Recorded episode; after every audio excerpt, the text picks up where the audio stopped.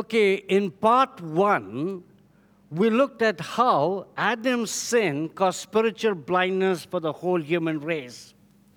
And the Apostle Paul understood that if we are going to comprehend truth, then our spiritual eyes needs to be open. And so he would constantly pray for the believers.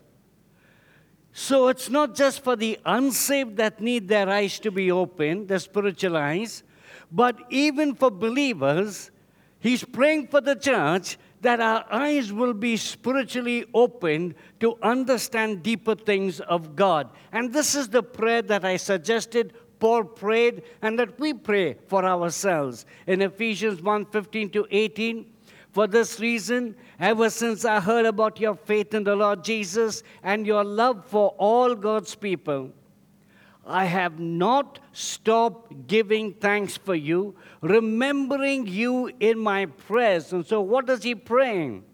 I keep asking that the God of our Lord Jesus Christ, the glorious Father, may give you the spirit of wisdom and revelation. Revelation means you see things that, that the naked eye doesn't see, it's revealed, so that you may know Christ better. I pray that the eyes of your heart so we all have two sets of eyes. One is the spiritual eyes, and other is the physical eyes. He's praying that the eyes of our heart may be enlightened in order that you may know the hope to which He has called you, the riches of His glorious inheritance in His holy people so, you know, so much God has provided for us, so much God has done for us. But unless the eyes of our heart, our spiritual eyes are open, we will not know fully what He has provided. We will not live in the good of all that He's accomplished for us.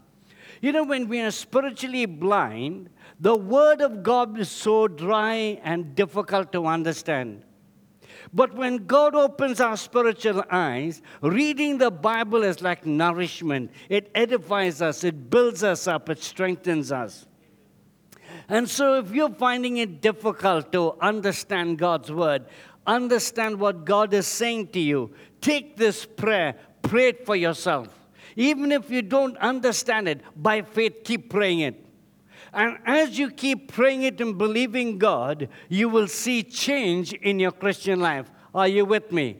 How many of you really took this prayer and prayed it? Can I see your hands when I spoke about it the first time, part one? Only a few people. I urge you and encourage you. Okay, I'm not like the Apostle Paul who pray consistently for you for your eyes to be opened. My name is not Paul, my name is Victor. But you can be your own Paul and you can pray and you can believe God. Can I hear an amen? amen? This is a game changer for you, for you to move from a place of a limited understanding to a greater understanding of God's goodness and, and favor of your life. Now, in part two, we saw how Jesus sent the disciples out to go preach the gospel, cast out demons. They returned with great excitement. And I said, Master, you know, demons are obedient to us in your name. And then Jesus turned to them and said, Blessed are the eyes who can see what you have seen. And so it is a tremendous blessing when our spiritual eyes are open because we see things that normal people won't see. And God's mysteries. Uh, no, this is just a throwaway.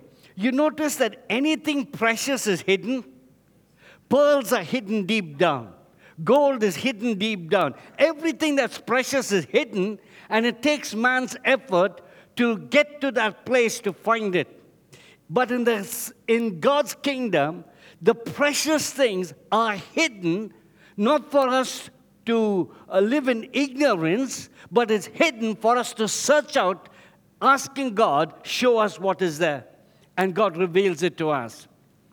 We also saw in the second part, when God opens our spiritual eyes, we gain insight, foresight, and oversight. Insight helps us understand what God is doing in us. Foresight is understanding where God is leading us. The what is insight, the where is uh, foresight, And oversight helps us to understand God's sovereign plan over our lives. And so it's a tremendous blessing. Now, only God has insight, foresight, and oversight over our lives. And that's why we need to seek Him. Because when we seek God, He can reveal and show us things that is, that is not clearly seen by the naked eye. So this morning we come to overcoming. What is it that we need to do to overcome spiritual blindness? This is part three. The text for my, for my morning message is taken from 2 Peter chapter 1, and we'll be doing a bit of a study this morning. Now, this apostle Peter introduces himself in verse 1 as a slave and an apostle of Jesus Christ. A slave is one who surrenders their will to their master. You can't become a slave overnight you gradually grow to become a slave. And the Apostle Paul says, I'm a slave. Just imagine, he's introducing himself to the congregation. I'm a slave and I'm an apostle. An apostle is a messenger of God or one sent by God. He says, I'm a slave and an apostle to those who, through the righteousness of our God and Savior Jesus Christ have been granted the faith as precious as ours. Think about that for a moment. He's saying that through the righteousness of God uh, and Savior Jesus Christ, we've granted the same precious faith as the apostles had. Isn't that amazing? How did we get this faith? We didn't get by striving, but through the righteousness of God. There's a righteousness that comes by obeying the law, and there's a righteousness that comes by faith in Christ Jesus. And therefore, we are all declared righteous by God when we believe in Christ Jesus. Can I hear an amen? So the Apostle Peter is saying, through the righteousness of Christ, through his righteousness, not our righteousness, we all have received the same precious faith. And I like the way he puts it precious faith because he saw the outworking of his faith. He says, same precious faith as they have received, the apostles have received. Verse 2 May grace and peace be lavished on us or you as you grow in the rich knowledge of God and of Christ Jesus. So it's so nice. The grace and the peace of God is lavished as we grow in knowledge of Him. Now, before we go further into seeing what the Apostle Peter has to say, I want, you to, I want to give you a background of his life. What is his uh, experience with God? We will look at the journey of faith that, the, that Peter went through from the time he started being a disciple of Christ till the time he ended his life. Very brief. Peter was the first one who had a revelation of Jesus Christ being the Son of the living God, and Jesus commended him for it He says, Flesh and blood has not revealed it, but my Father in heaven has revealed it. First one. He was the first one that Jesus rebuked and said, Get behind me, Satan. Peter was the only one who walked on water when Jesus said, Come. Till today, nobody else has done it. Peter's done it. Let's give him credit for what he's done. He had the courage to step out when Jesus said, Come. Before Jesus' is death, Jesus warned Peter, saying in Luke 22 31, Simon, Simon, whenever God calls your name twice, there is something for us to pay attention to. He says, Pay attention. Satan has demanded to have you all, to shift, sift you like wheat, but I have prayed for you. Isn't it encouraging? Jesus is saying, This is Satan's agenda. He wants to sift all of you like wheat. But I am praying for you. Simon, that your faith may not fail. When you have turned back, strengthen your brothers. So, in spite of Jesus praying, he still failed. See, there is a responsibility that we have before God that not even the prayers of Jesus can make up for a lack of it. And so he prayed so that Peter's faith will not fail. And he said, When you repent and come back, you will strengthen the brethren. On the day of Pentecost, Peter was the first one who stood up, preached the first message, 3,000 people were saved. It was Peter who walked on the streets, and when his shadow fell on, on, the, on people, they were healed miraculously. Outstanding miracles. Peter was the first one who God spoke in a vision and said to go to Cornelius' house and preach to the Gentiles. First one. And when he was preaching, God interrupted his message and they, they were filled with the Holy Spirit. And now he comes to the end of his life and he writes, urging Christians everywhere to grow and be fruitful in their walk with God so that they would not be spiritually blind and short sighted. Now, this is not Peter in the early days. He's walked with God. He's seen a tangible, experienced a tangible experience, uh, encounter with God. And now he's come to the last of his life. And he's urging us to grow, grow in our faith. Let me read for you verse 13 and 14 of 2 Peter.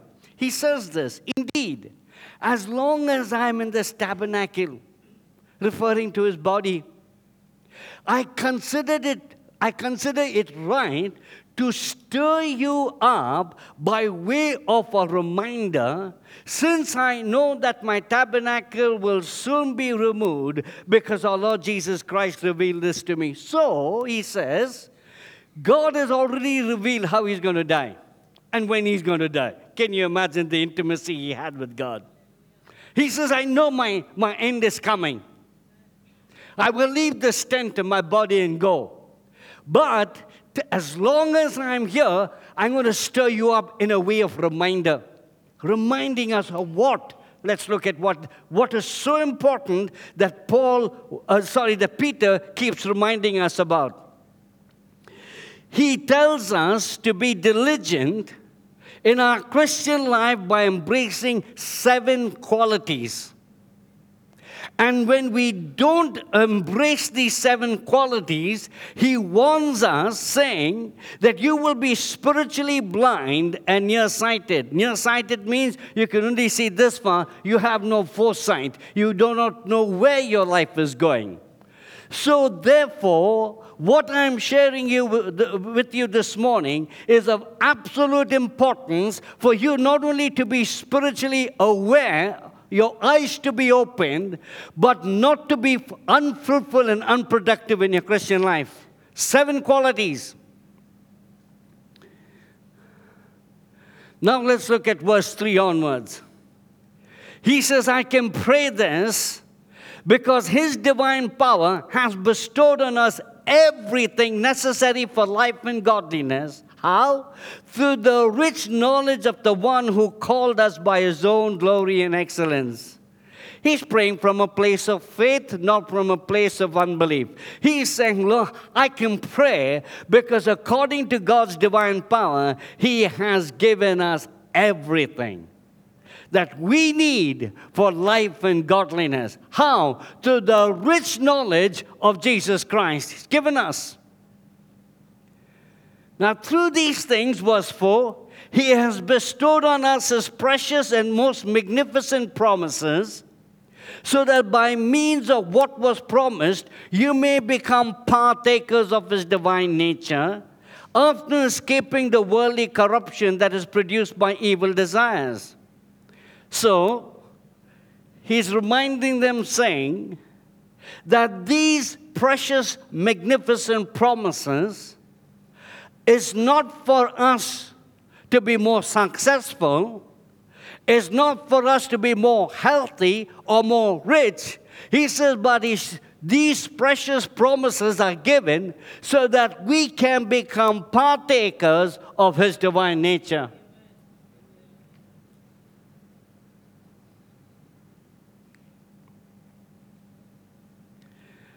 Let me give you an example of how we can be partakers of His divine nature. Is God a forgiving God? Can I hear you? Is God a forgiving God? Every time we forgive someone, we're becoming partakers of His divine nature. Is God a loving and accepting God? Every time we love someone and accept someone, we're becoming partakers of His divine nature. Is God a merciful and a generous God? No, you can go bit by bit concerning the character of God, and every time we display His character, we are partaking of His divine nature. And all of these promises of forgiveness and love one another, be hospitable, hospitable to one another, and more than all of these precious promises is so that we can be partakers of His divine nature. In verse 5, for this very reason, make every effort to add to your faith. Can you shout the word add? No, he's saying, make every effort to add to your faith. Now, we all receive a measure of faith when we are saved. Some of us still stay there at saving faith, but he's saying, I want you to add to your faith. That means we're growing in faith. What is it that we add? we add excellence. Now, when I say this word, or when the Bible says add, please don't go down the religious way and saying, oh, I must strive, I must add this, I must add this. No. Remember that the righteousness of God is, is, is available to us. It's by faith in God that we add these qualities. And it's important for us to know that. It's not by striving, it's by believing. By believing God, He adds these qualities to our lives. And the first quality is add to your faith excellence. Now, uh, we aim to do a lot of things with excellence. Whether it's a conference, whether it's your company, whether it's things, we aim for excellence, and it's a good thing. But this excellence is not about what we do. This excellence is about who we are with regards to moral character. And the American version, uh, Standard Bible, talks about it. He says, Can we aim for moral excellence? Can you slightly nudge your person and say, Did you hear that? Did you hear that? You know, we are so caught up in doing and we fail to be. And he says, You add to your faith what? Moral excellence. Aim to be the most loving person. Aim to take on the divine nature of God. Be the most forgiving, more merciful, more generous, or more hospitable. Aim. He's saying, look, add to that faith your moral excellence. And then add to that excellence knowledge. So it's not knowledge before moral character, moral character, and then add knowledge. Now, when the Bible talks about knowledge, it's not just referring to intellectual knowledge, it's talking about knowledge on two levels. One level is what you know, and the second level is what you experience. Now, for example, when you were told not to touch the fire, that was knowledge in the head. Fire burns. But how many of you put your finger in the fire, knowingly or accident, and then you really knew fire burns? Put your hand up. Now, that's the knowledge that the Bible is talking about. Till, the, till we touch the fire, we don't know how hot it is. But once we experience how hot it is, eh, don't, don't. You'll never touch it again. You don't need anyone to tell you not to touch it. You yourself will not touch it because you experience knowledge when someone told you don't touch it. And the Bible is talking about that kind of knowledge. Everything, everything in our Christian life is not only, it revolves around our knowing and our experiencing. It's one thing to know we are forgiven, it's another thing to experience God's forgiveness. It's one thing to know you're loved, and another thing to experience God's love. It's one thing to know that God is merciful, and another thing is to be merciful and experience His mercy. And that's what the Bible is talking about. He says, add one to your faith, moral excellence, and the moral excellence must lead to an experiential knowledge. A knowledge of knowing and saying, Yes, I know God loves me. Yes, I know God's forgiven me. Yes, I know I'm justified by God. Yes, I know that God is merciful because you know it here and you experience it in your heart. Jesus says this about knowledge in Matthew chapter 7. We'll not get too deep into it, but we all know that um, parable about the wise man and the foolish man. Both had the same knowledge available, but one was wise and the other was foolish. The foolish man knew with his head, but didn't do anything about it. The wise man knew in his head and did something, and that's why Jesus commends him as a wise man. And he says, when you apply truth, no matter what the storms are, you will still stand firm. You're building on good foundation. 1 Timothy 4:16. Timothy is saying this. Watch your life and doctrine uh, closely.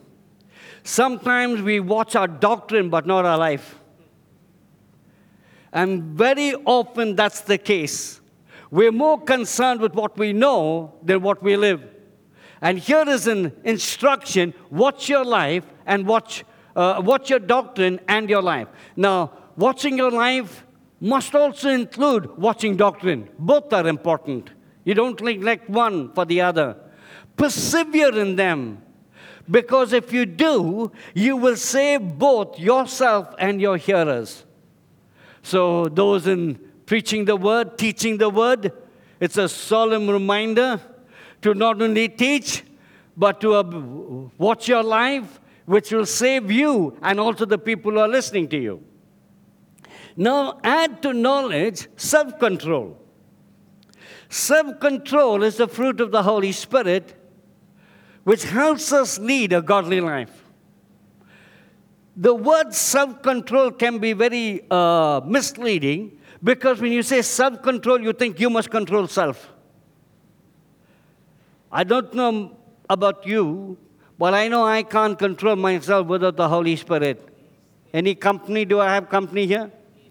And so, if you want to try dieting, try dieting with the Holy Spirit. He'll give you self control. I have experienced it. And I notice whether it is food, whether it's for fleshly desires or anything, it's the Holy Spirit that gives you the ability to self control. And he says, add to moral knowledge, uh, excellence, moral uh, knowledge, and then moral, moral uh, knowledge, uh, you're looking at self control. Now, I'm going to read a few uh, sobering verses about what self control actually uh, means. 1 Corinthians 9 25 to 7, 27. Now, this is the Apostle Paul saying, Everyone who competes in the games goes into strict training. Have you ever watched closely the life of an athlete? It's amazing what sacrifices they go through. Every athlete who's accomplished something. They go through severe discipline and a lot of uh, self control. He says they do to get a crown that will not last, it's only temporary. But we do to get a crown that will last forever. Therefore, I do not run, he's giving himself as an example. I do not run like someone running aimlessly. I do not fight like a boxer beating the air. No, I strike a blow to who? Can you say the word to who he strikes the blow? That's a very weak response. Can I hear you say that again? To who does he strike a blow to? When last you disciplined the desires of your flesh? He said, I strike my body, I give it a nice good blow. Very specific in which blow he, he uses. He says, I strike a blow to my body and make it my slave, so that after I have preached to others, I myself will not be disqualified for the prize. And you have many examples how people preach and they disqualify themselves. Why? They didn't discipline the body, their flesh.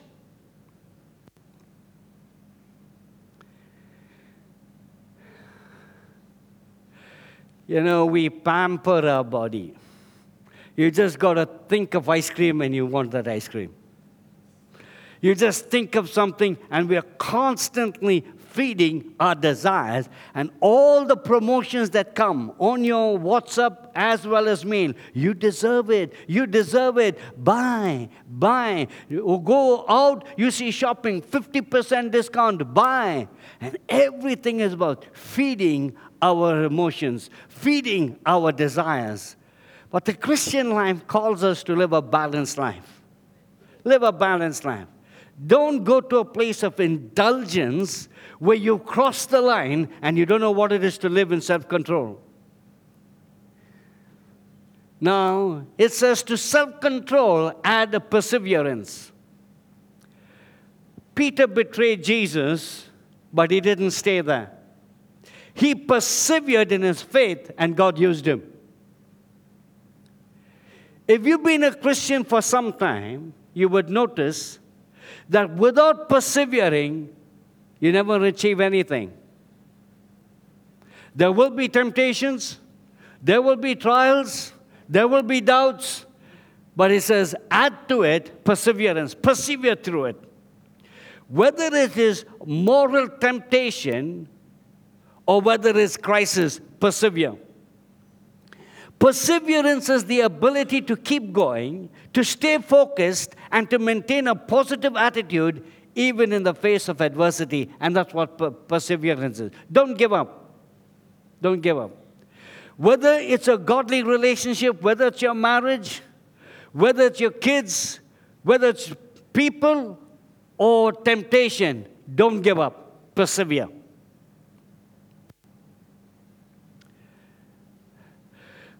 Add to perseverance, godliness. There's a difference between being good and being godly. There are a lot of good people in this world, and they do a lot of good things. But godliness is doing something not because you're good, but because God is good. Your motivation of helping people, your motivation of generosity, your mo- motivation of kindness has nothing to do with your moral behavior, but it has to do with God's character, and that's godliness. That means even when you don't feel like being kind, you need to be. Uh, Sunday morning, we know the right answers. Even when we don't feel like loving, what do you do? You love. Why? Because this is godliness. Godliness you, is governed by God. Whether it's your speech, attitude, or actions, is what determines godliness. Your motivation is to please and honor God. In 1 Peter 2:21 says, "For this you were called, this is our calling, since Christ also suffered for you, leaving you an example for you to follow in his steps, he committed no sin, Jesus committed no sin, nor was deceit found in his mouth. Yet, yet, yet, he was maligned. That means someone said things that were nasty, but he didn't get back, he didn't hit back. When he suffered, he threatened no retaliation. He didn't say, You wait and see what I will do. You know, Jesus had all the power he had to, to just say one word and knock people off. Remember the time during uh, his temptation? The soldiers came and he says, Whom seek ye? And they all fell. They couldn't take him till he surrendered his will. He had the power, but that's what self control is. Self control saying, I have the ability to do harm, but I will not do it because it's not godly. And here is an example that Jesus said. He said, though he was retaliate, though he, he was insulted, he didn't retaliate. Though he suffered, he didn't threaten. But what did he do? Commit himself to God who judges righteously. What a perfect example of godliness.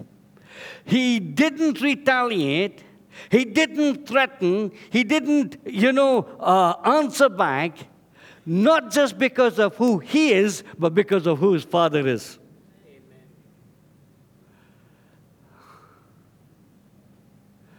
Are you able to digest this?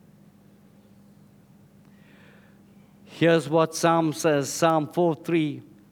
But know that the Lord has set apart for himself him who is godly. The Lord will hear when, he, when I call to him.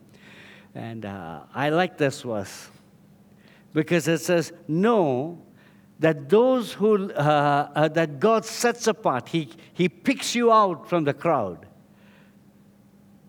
who are godly, and he says, It's for myself.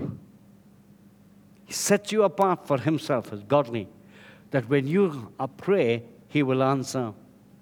Now, add to that godliness brotherly affection.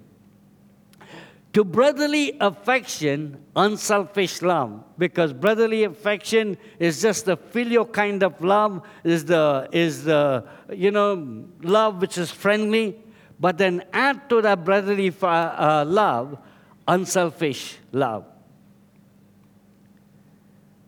You know, sin separates us from God and separated us from one another. But when we, are, when we come to Christ, we're only united with Christ, we're united with one another. In 1 Peter chapter 1, verse 22, it says, You have purified your souls by obeying the truth in order to show sincere mutual love. I'm going to read that again. The reason why God called you from darkness to light, the reason why your soul is purified, is to obey the truth by showing sincere mutual love. So love one another. How? How do you love one another? With what? With a pure heart.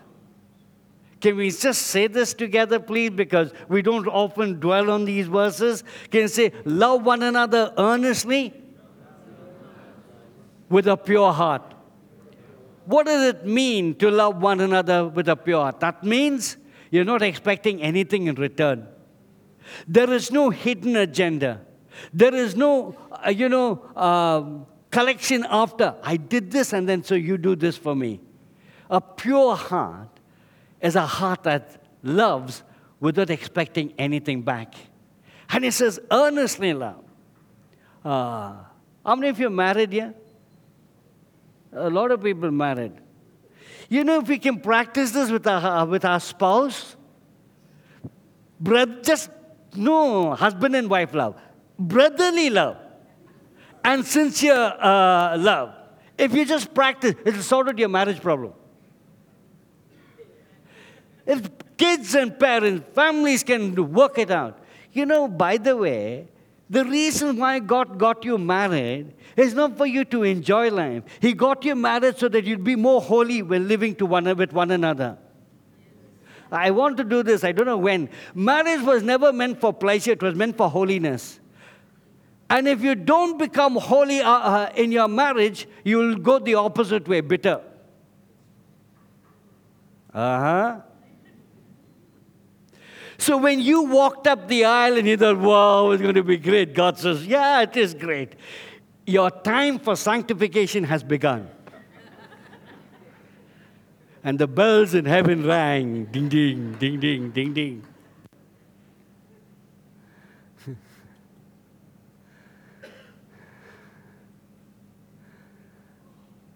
You know, now this is not there in my agenda.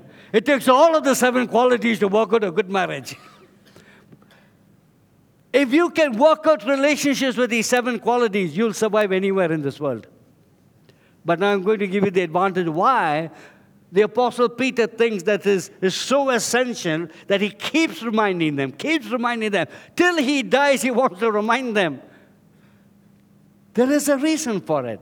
But we will look on, look forward. Agape love is sacrificial love. Agape love is what God so loved, He gave. Agape love is always giving. In a relationship, it must be based on giving, not getting. But we are so often in, the, in a relationship to get. And that's when it becomes perverted. That when, that's when a relationship is, a, is ungodly because our hearts are not pure. You know, nowadays you help someone and they look at you suspiciously. Why are you doing it? There must be some agenda. I hope you're not sitting here this morning. You can't accept someone doing something with no agenda. Can't accept it. Because all your life, the good you received had an agenda. And here the Bible is teaching us something different. Love with brotherly love and also with earnest love with a pure heart, unselfish love. In 1 John 4 20 says, If anyone says, I love God, and yet hates his fellow Christian, he is a. The Bible said it, not me. Because the one who does not love his fellow Christian, whom he has seen, cannot love God, whom he has not seen. And so there's an outworking of this knowledge we have. God loved us so that we can be partakers of his divine nature by demonstrating that love to the world around us. In other words, if we grow in these seven qualities, no, sorry, I missed uh, one, verse 8. You come back to verse 8. For if these things are really yours, seven qualities, and are continually increasing, they will keep you from being, what's the word? Can you say that again? What's the word? So he says if you keep these seven qualities, keep growing in them, it will keep you from becoming ineffective, and another word, unproductive in your pursuit of knowing our Lord Jesus Christ more intimately.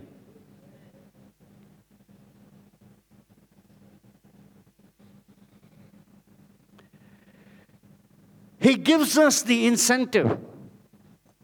You embrace these qualities, you keep growing in them, you will not be ineffective and you will not be unproductive in just knowing Christ more intimately.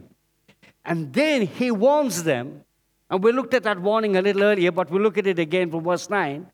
But concerning the one who lacks such things, he is blind sad to say there are a lot of blind, spiritually blind Christians aimlessly going. And this blindness is not talking about physical blindness. It's talking about, it's talking about spiritual blindness. He says you're bl- he's blind. That is to say, he's nearsighted since he has forgotten about the cleansing of his past sin. He's forgotten his salvation. He's forgotten that God has redeemed him and forgiven of his sin. He's always thinking of the next thing. What's short sighted? Therefore, brothers and sisters, make every effort to be sure of your calling and election, for by doing this, you will never, never stumble into sin. So, said if you're having a negative goal of what not to do, have a positive goal of what to become. And the more positive we are with regards to our, us displaying, becoming partakers of God's divine nature, the less opportunity for sin to creep into our lives. For thus an entrance into the eternal kingdom of our Lord Jesus Christ will be richly provided for you. That means when we embrace these seven qualities and continue to walk in them, not only we will we will avoid stumbling, we will be productive, we will be effective, and it says there, when you go to eternity, there will be a rich welcome. I don't know how that rich welcome will be. Trumpets will be blowing, angels and saints will be cheering as we make our entrance into heaven. And Peter has a glimpse of it. He says, I'm going to leave this tabernacle. I'm going to die and I'm going to go. But until I die, I want to keep reminding you of this. There's a benefit in your Christian life here on earth, and there's a rich reward waiting for you, God to welcome us into his kingdom. Verse 12 to 15. Therefore, I intend to remind you consistent, constantly of these things, even though you know them and are well established in the truth that you now have. So he says, You may get bored me preaching the same message. I must try preaching this message at least three times a year. He says, You know, though you know it, though you, I've said it, I'm going to constantly remind you of these things. Indeed, as long as I'm in this tabernacle, as long as I'm in this body, I consider it right to stir you up by way of a reminder, since I know that my tabernacle will soon be removed. His tent, you know, your, your body is, is the only one that perishes. Your spirit goes back to God. He says, Because the Lord Jesus Christ revealed this to me indeed, I will also make every effort that after my departure, you have a testimony of these things. That means I'll make sure when I go, I'll have someone to remind you of these things, a testimony to it. You know what I want to communicate to you this morning? How serious these seven qualities are. And if we can embrace these seven qualities, it will change the way we live. It will change our attitude to life. It will change the way we relate with people and it will give us great insight into the things that God wants to do in us and through us. When we read this chapter, we understand two things the sovereignty of God and the responsibility of man. The sovereignty of God is God blesses us and bestowed upon us all these precious promises. He's given us everything we need for life and godliness. That's the sovereignty of God.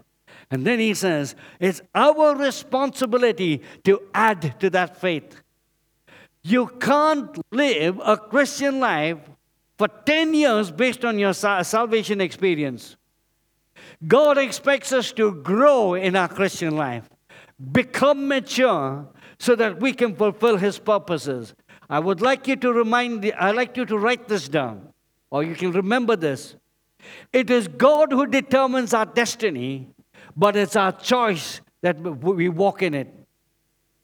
We'll say that again. Maybe I'll pick that statement up again. God determines our destiny. Everyone's destiny, God determines it. But it's by choice we walk in it. And if you're not walking in God's destiny, it's because that's the choice you made. Jesus didn't want Peter to go through that temptation of being, uh, you know, um, tripped up by Satan. He says, Satan desires to do this, but I'm going to pray for you. But Peter had a responsibility to obey God, surrender to God, listen to what God is saying, or to make the mistake. He made the mistake, but he learned, he persevered. It's the same with all of us. If you really want to know your destiny, one thing is for God to reveal it to you, another thing is to make the right choices. I'd like to sum up this message by reading out these seven qualities of that we need to add to our faith moral excellence, knowledge, self control, perseverance, godliness, brotherly affection, and unselfish love. I would like to leave you with a question Do we lack all of the above? Or do we lack some of the above? But it would be wise to look at those seven qualities and say, God, I lack in these qualities. Would you give me the grace? Would you help me? You learn to trust God and saying, God, I cannot embrace perseverance. I cannot have self control without you. I cannot have knowledge without you and we give ourselves to praying and seeking God and trusting God so that His Spirit in us will enable us to work out these seven qualities in our life. Are you blessed this morning? I know it's a bit heavy, but I kept it for the last. The last two were trailers. sweating your appetite and giving you the advantages. And I said, I'll, I'll prepare the people before I tell them the, uh, the real deal. I found the seven qualities I found what Peter wrote very challenging and for my life too. And so I'd like us to all stand at this time. Thank you. Can you kindly lift hands and say, Lord, impart that grace, Lord, impart that grace. Lord, we are all here with lifted hands before you. And we say, Lord, we cannot do this in ourselves. But thank you, according to your divine power and the righteousness that comes from you, you've given us the ability, Lord. And we recipients. We trust you for transformation of life, Lord. And I pray, Spirit of God, would you envision us, Lord? Vision us for moral excellence, Lord. We focus so much of excellence in the world in what we do to impress people, but give us moral excellence to impress you and live for you, Lord. Pour out your Spirit, Lord. Give us that heavenly vision and desire to conform to your divine nature.